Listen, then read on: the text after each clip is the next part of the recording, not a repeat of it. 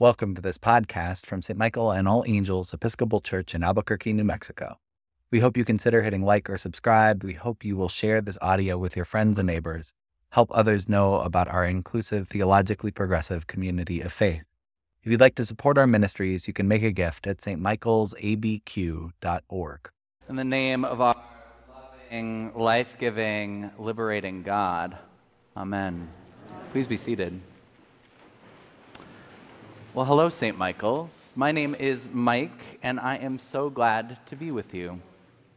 And I got applause at the beginning of this service, but I want to share that because I want to acknowledge that while we have been in transition for a couple months now as a family, you all have been in transition a lot longer than that. And there has been a lot of work to go in. So I want to take a moment. I didn't tell them ahead of time that I was going to do this, but if you were part of the discernment team, would you stand up for just a moment? Discernment team? Yeah. And if you are part of the vestry at any point during the transition, will you stand up for a moment? And if you were part of the welcoming team, anybody who showed up at our house and helped unpack boxes, or showed up with food, or helped take care of us and teach us about the MVD, will you stand up for just a moment? Will you help me thank this group of people that has done such good work?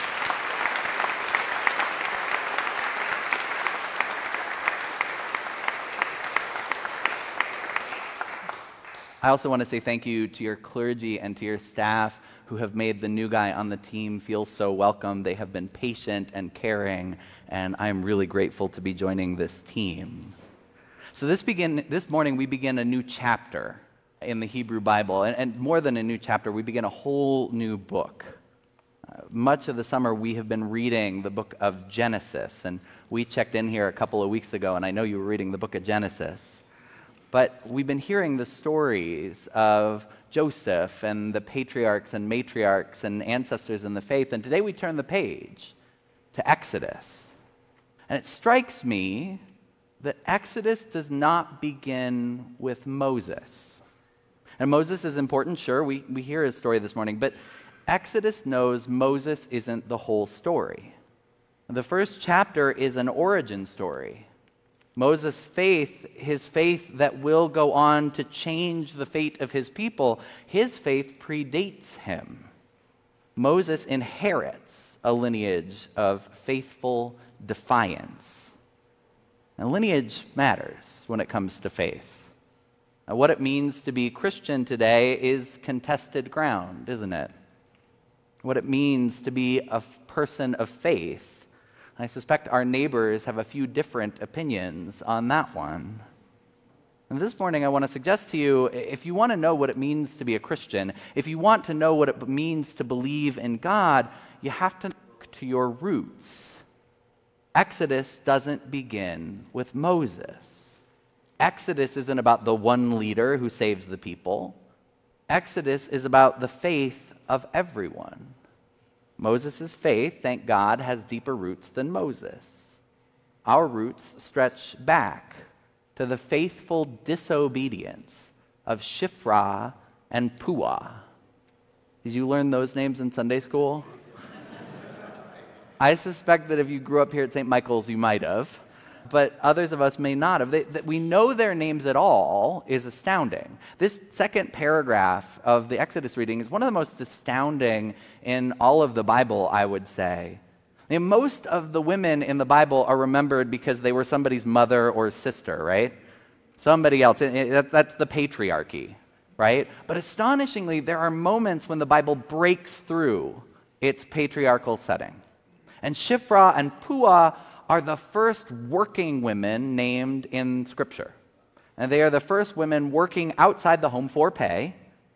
They aren't the mo- mothers of a prophet or a king. We hear that they have families as God's blessing comes to them, but we don't hear anybody else's names. We don't know anything else about their descendants. Shiphrah and Puah are leaders in their own right. They set a pattern of faith that will define a people. These midwives, Shiphrah and Puah, they provide the context of liberation into which Moses is born. And the midwives know they have a sacred duty. Childbirth is holy work, messy work, hard work, but holy work. These midwives know that the lives they protect are more important than some law from a bigoted Pharaoh who doesn't understand health care. As St. Augustine once said, lex injusta non est lex. Dr. King translated, an unjust law is no law at all. This Pharaoh, who did not know Joseph, who did not know his own people were saved by the Hebrew people, this Pharaoh who does not know his history, his ruling must be defied. That is the lineage of our faith. Those are our roots, friends. We stand here almost a quarter of a way through the 21st century. That's hard to believe. Thousands of years after Shiphrah and Puah trusted God and defied the powers of their day. Our roots reach back to those faithful midwives. The Bible wants us to know their names, to know their faith. You heard me pray a prayer that comes from our presiding bishop, so I can't take credit, Michael Curry, in the name of our loving, life giving, liberating God. Exodus tells us our God is loving, life giving, and liberating. You know that a couple centuries ago, there were missionary organizations that removed the book of Exodus from the Bible. Enslaved Africans were being taught a version of the Bible that included a lot of St. Paul, but not the book of Exodus. Anglican missionaries printed so called slave Bibles without the book. It shouldn't surprise us today that after the Gospels, there is no book of the Bible more read in the black church than the book of Exodus.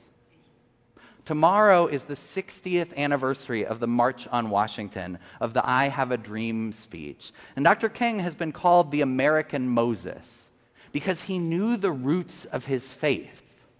He knew that he came from a tradition where folks hid their Christianity, where they gathered under the boughs of a tree to tell the stories of Exodus, of Moses, of the midwives. Dr. King has been called the American Moses because he knew the roots of his faith a faith with the power to set people free. And the question of roots is also at the heart of the story we hear about Jesus this morning, his questions to his disciples. Who do people say that the Son of Man is? Who do you say that I am? And Peter's answer is powerful You are the Messiah, the Son of the living God. And Peter's answer is more powerful because Peter is being specific. The Messiah is the anointed one who is to continue the pattern of liberation. The Messiah is the one to set the people free. Don't miss. The theological is also often political. Jesus and his followers are living under a new Pharaoh, under Rome. And Jesus knows how, danger it is, how dangerous it is to be called the Messiah, the anointed one of the liberating God. Jesus knows that a faith centered on setting people free will always upset the powers that be. St. Michael's, I am so grateful to finally be here with you. And I need to tell you, as much as I love the Mountain West and I wanted to get out of the Midwest, as much as I love getting to move to a place that my family has called home for several generations, uh, for, like many folks in this congregation, my family came to New Mexico originally about 100 years ago to cattle ranch. As much as I love reconnecting with those roots, and, and as much as I love green chili, that's not what called me to St. Michael's. I also didn't come here because I happen to share a name with the church, though that's convenient. You're not likely to forget that Mike Angell is now the name of your rector. No, what, what called me here was none of that. It was your witness to our liberating faith. Through the discernment process, it was clear this is a congregation that believes just as God called Shiphrah and Puah, just as Jesus called his followers, God is calling us to be about the work of liberation. In truth, I've known about this church for a long time. I grew up Episcopalian, just one state up north. And I've had the privilege over the years of serving with women that you called to ordination decades before. I first heard the name of your rector, Brian Taylor, from women clergy leaders who I knew, who he helped get up to our parish, up one diocese north, because it wasn't possible here. As a queer kid growing up in the Episcopal Church in Colorado, I also knew about this congregation in New Mexico standing up to its own bishop for the sake of LGBTQ plus people. And 10 years ago today, Albuquerque made marriage equality legal. And it was just a couple of weeks after Ellis and I were married in Washington, D.C. And I knew that St. Michael's was performing some of the first marriages in the state. I read in your profile that Joe Britton had allowed the rector's office to be turned into a ministry, welcoming, welcoming asylum seekers and immigrants. On Thursday, with leaders from the landing at a vigil in front of the immigration offices here, I got to meet some of the guests who talked about how life giving, how loving, how liberating it was after the inhumane treatment they received in immigration detention to arrive here and receive kindness. And I thought, that is the kind of church I want to join. What called me to you is your belief that our faith is rooted in standing up to pharaohs. And I wonder whether we don't hear about Shiphrah and Puah's descendants because Exodus wants us to be their spiritual grandchildren. The Bible wants us in our day to take up the mantle of a defiant, loving, life giving, liberating faith. And so I'm so grateful for your call to walk with you. I'm grateful to walk with a congregation which asks again and again, How can your faith set you free? How can your faith set others free? Amen.